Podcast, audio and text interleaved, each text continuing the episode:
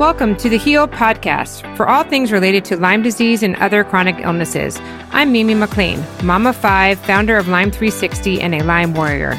Tune in each week to hear from doctors, health practitioners, and experts to hear about their treatments, struggles, and triumphs to help you on your healing journey. I'm here to heal with you. Before we get started with the podcast, I wanted to talk to you about what is in your personal care products and cosmetics. What you put on your skin, which is your largest organ, is just as important as what you consume. Your body immediately absorbs what is on the skin. But did you know that there is limited regulation in the personal care industry? And the last law that was passed was 1938. So the chemicals and ingredients in your products have not been tested for human safety. So for those of you struggling with your health, it is super important to use clean products. Eight years ago, I started using Beautycounter for my cosmetics and personal care products. They are the leaders in clean, safer products that work. Beautycounter has done the research and taken the guesswork out of what is safe. Go to lyme360.com forward slash beautycounter to learn more. Reach out to me at mimi at lyme360.com if you want to learn more or find out what my favorite products are. Welcome back to the Heal Podcast. This is your host, Mimi MacLean from Lyme 360. And today we are talking to Dr. Rena Mafi. If you're having any neurological symptoms with your Lyme, today's episode is for you. Dr. Mafi is full board certified in neurology and integrative medicine. As such, she is passionate about using functional and integrative philosophies to prevent and reverse a host of chronic conditions. Dr. Mafi is particularly focused on helping patients work through neurodegenerative disorders. To get my Detox for Lyme checklist, go to lyme360.com forward slash detox checklist. Hi, Dr. Mafi. I'm so ha- happy to have you on today. Thank you for your time. Excited to talk to you about neurological Lyme because I actually haven't really spoken to many doctors about this to date. And I do think it affects a lot of Lyme patients. So thank you for coming on. And so my first question is when you see a patient that comes to you that you know they thinks that they have lyme i guess that's a good question to start with is when they come to you do they already know they have lyme or are they coming to you for neurological issues and you realize they have lyme more often the latter. I'm not well known as specifically just a Lyme specialist. So I'm known as an integrative neurologist. So a lot of people with chronic neurological issues will come to see me because they're looking for a different sort of a different angle or a different spin that they haven't seen taken by their traditional neurologist. So most oftentimes it is because I'm detecting it, I'm looking for it and detecting it. But certainly there are people that know they they have it, they've already been diagnosed with it and also happen to have chronic neurological issues who come to see me as well. Mm-hmm. And what would you say like the correlation is between someone with neurological issues and Lyme? Is it a high percentage or?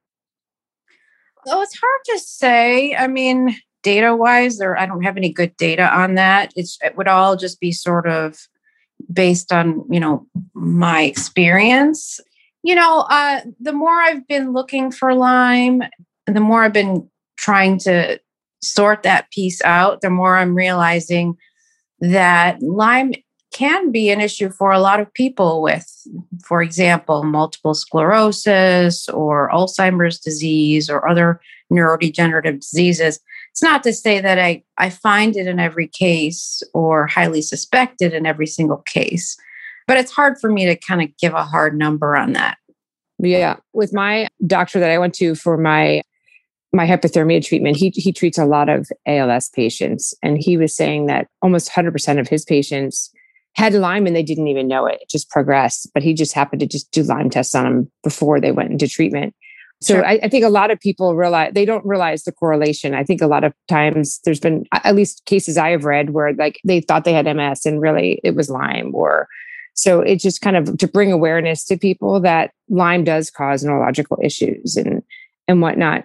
What do you think you do differently for like, you know, helping patients that a typical neurologist does? That's a really good question. So I tell people that you know, there because I do certainly have people that come that are clueless and they're like, well, I just heard that I should come and see you. I don't really know how what exactly you do that's different. So I always open with, you know, I just I practice using a d- different GPS system, you know, and I kind of view health differently than traditional neurologists or any traditional specialists for that matter because you know we're kind of trained to think in silos and to think you know about mm-hmm. just focusing in our one little area so i practice differently because i'm thinking about all the different nodes of health and i'm you know thinking about how things like your hormones your gut you know detox you know all the different aspects of your health are impacting you know your manifestation of disease. So that's mainly how i'm different. We're looking for root causes. We're looking for drivers triggers mediators of disease. So i think that that boat just gets missed. It's just not in the training and you know western medical training unfortunately. No it's true. I was having a conversation uh, actually my gardener has parkinson's and because i've been affected by neurological lyme you know he was shaking we started talking and he said oh, I had coffee today. And so it causes my symptoms to trigger more.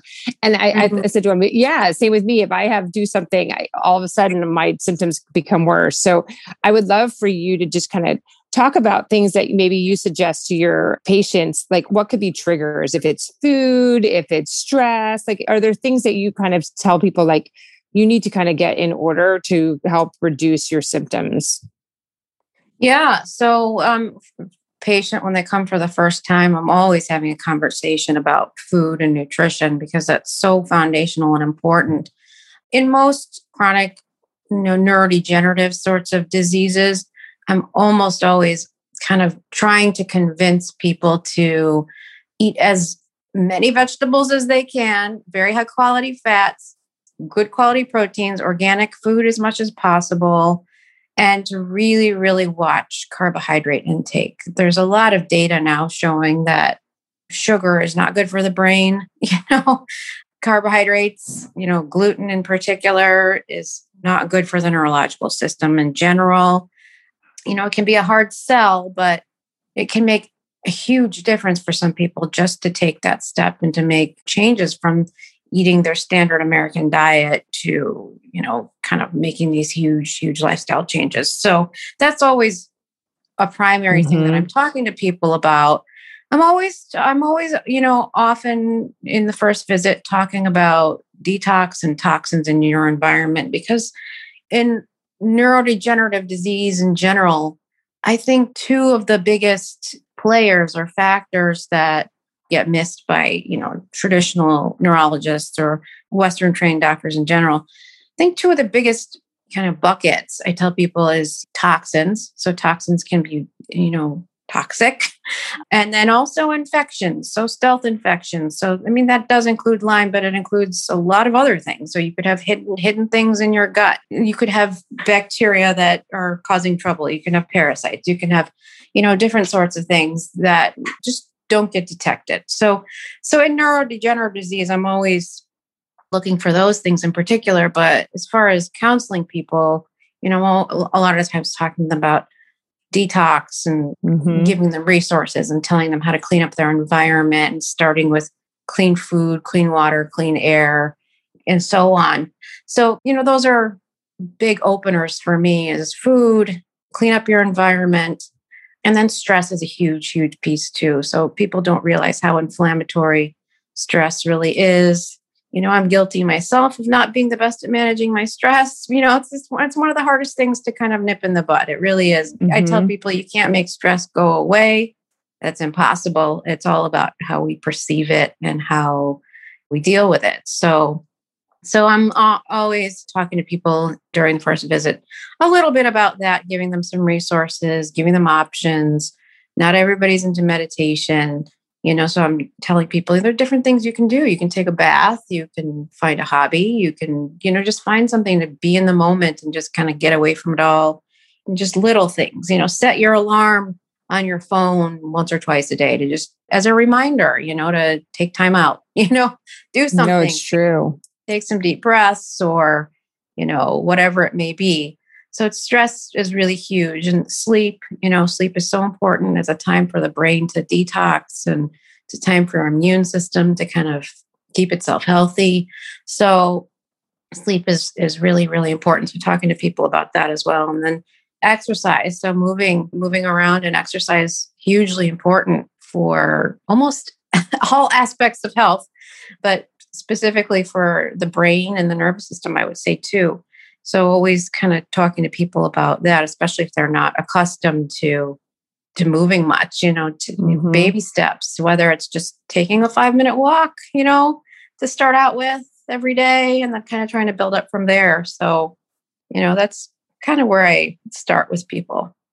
Yeah, no, that's great advice. Um, sometimes it's so much harder than you think, especially the exercising when your body hurts or you're not right. able to, you know, it, it's hard to break that habit or to get into that habit, I should say.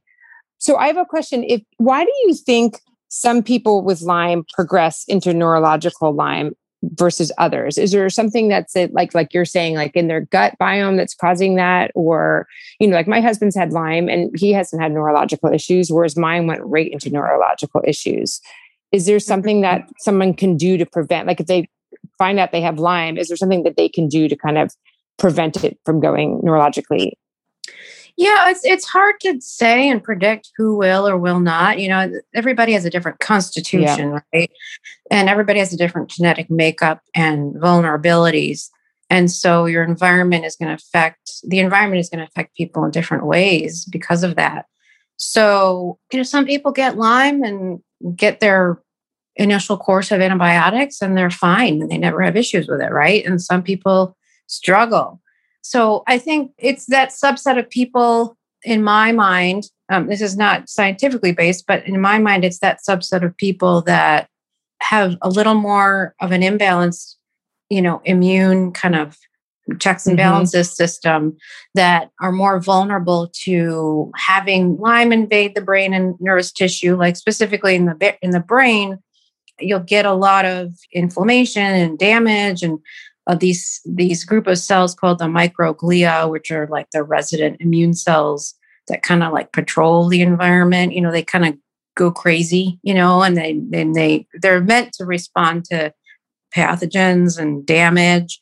But then once they see something like Lyme in somebody who doesn't have a very balanced, you know, immune checks and balances system, they kind of go haywire and as a result end up causing a lot of damage along the way. So I think, you know, it's it's just, you know, people with those constitutions that have less immune regulation that are more prone to Yeah. Is there some kind of test to determine like how severely damaged from neurological perspective, you know, if it's like a, a CAT scan or an MRI, or is it a, just a more of a clinical analysis? Um, there's no one specific test, and I kind of take it case by case and depending on what sorts of diagnoses they have, how they're manifesting illness.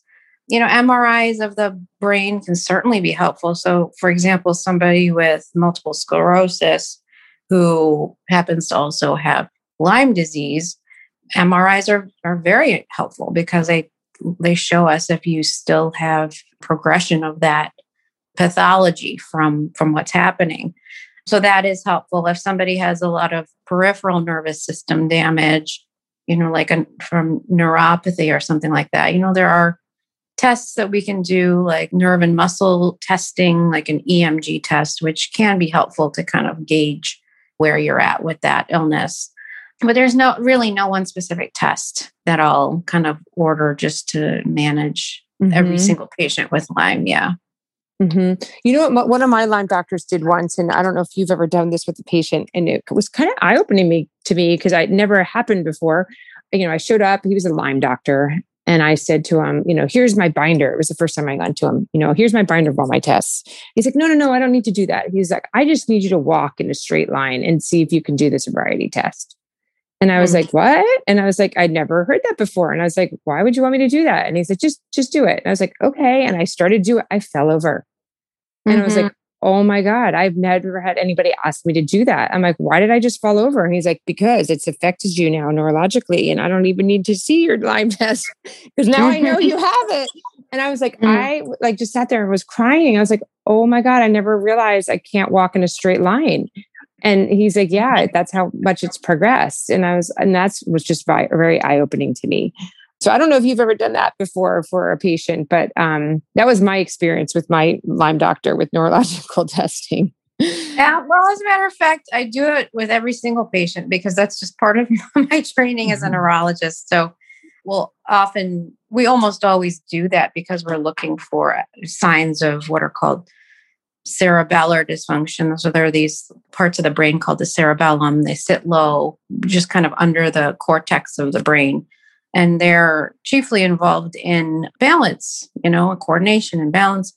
So oftentimes people with cerebellar dysfunction won't be able to pass the the sobriety test. But there are other reasons besides that for people to not perform well on that test as well. So obviously if they have weakness, you know, right. that might affect them.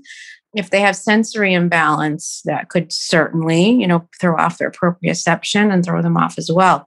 So it is a little bit of a sort of assessment of more specifically, like I said, the cerebellar, we call it cerebellar ataxia, but can also kind of suggest just dysfunction in, you know, other areas of the nervous yeah. system as well.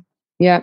Is there anything that you would recommend generically to everybody, obviously without seeing any patients, right? Could not giving a medical advice, but like, is there anything that besides what we were talking about before with, you know, the water, sleeping, stress, food, is there anything like, you know, that you would say, okay, everyone should make sure like, hey, their vitamin D is high or like fish oil, like something that what protects your nervous system as far as supplements? Sure. So as far as general things, I would say the number one and number two are probably fish oil high quality fish oil. And sometimes mm-hmm. you need somebody trained, you know, to kind of test your levels, what are called omega levels, and to see, you know, if you need more of the EPA or the DHA or GLA, you know, um, these sorts of things to kind of get a sense of that. But most high quality fish oil supplements are pretty balanced in terms of their EPA and DHA. So I'm always recommending somewhere generally between one and two grams a day at you know at least for a fish oil of combined epa and dha and then also vitamin d hugely important. You know vitamin d we're finding you know it functions more like a hormone than a vitamin and it has so many roles to play and certainly so important for the nervous system the immune system.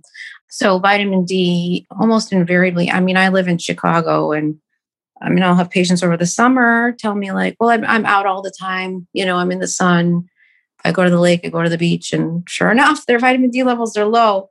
So almost always, I myself take vitamin D year round. But it again, you have to uh, work with somebody who's checking your levels because there's a U curve with vitamin D, and you don't want to be too high or too low on right. vitamin D. So I would say. And what level do you usually like? Because I think the, the standard level that you see is lower than what really you should be, right? Like, don't they recommend normally? I don't even know the numbers, but usually it's higher you want. Yeah. So most labs will say anything above 30 is considered adequate. I, in my mind, I like to see people at least at 50. So somewhere okay. between 50 and 70 is what I, yep. is my, my rule. Right. Right. Oh, good. Well, this has been great. What else? Uh, is there anything you want would like to close on, or anything that we haven't covered as far as neurological diseases, Lyme issues that you see on a day to day basis?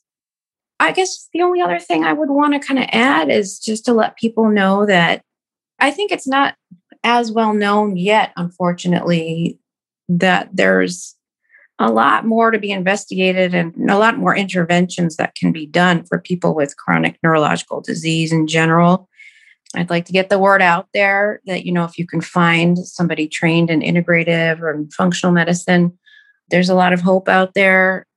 The standard way that we practice medicine is, you know, to name it, blame it, tame it, which essentially means you assess and find out what the disease is, oftentimes when it's really, really late into the game, and then you assign a drug or a procedure or a surgery, which definitely have their roles. I still use medicines, you know, quite often, but the whole notion of well, what caused it, what triggered it, what's mediating it, that gets missed. So I, I, mm-hmm. I just want to put it out there that there is hope for people and that Um, if you find somebody trained in this style of practice, I think you can, you know, have a lot more success in your treatment on your treatment path.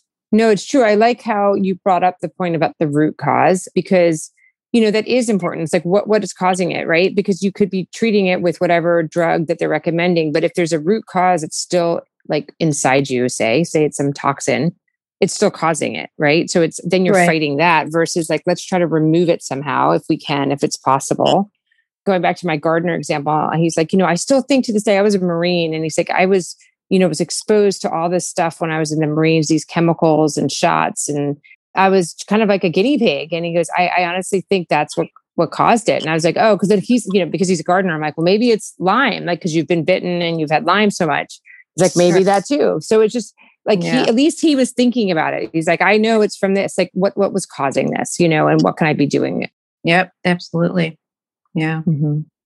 Well, thank you very much. I really appreciate your time. And for anybody who's listening, um, again, you can find Dr. Mafi at Case Integrative Health in Chicago. Correct. Yeah, perfect. Awesome. Thank you so much. Thanks for having me.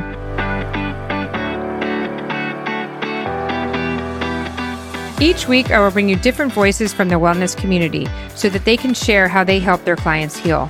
You will come away with tips and strategies to help you get your life back.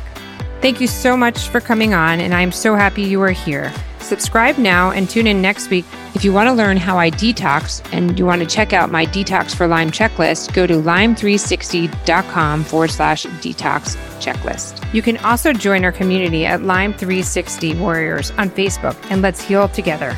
Thank you.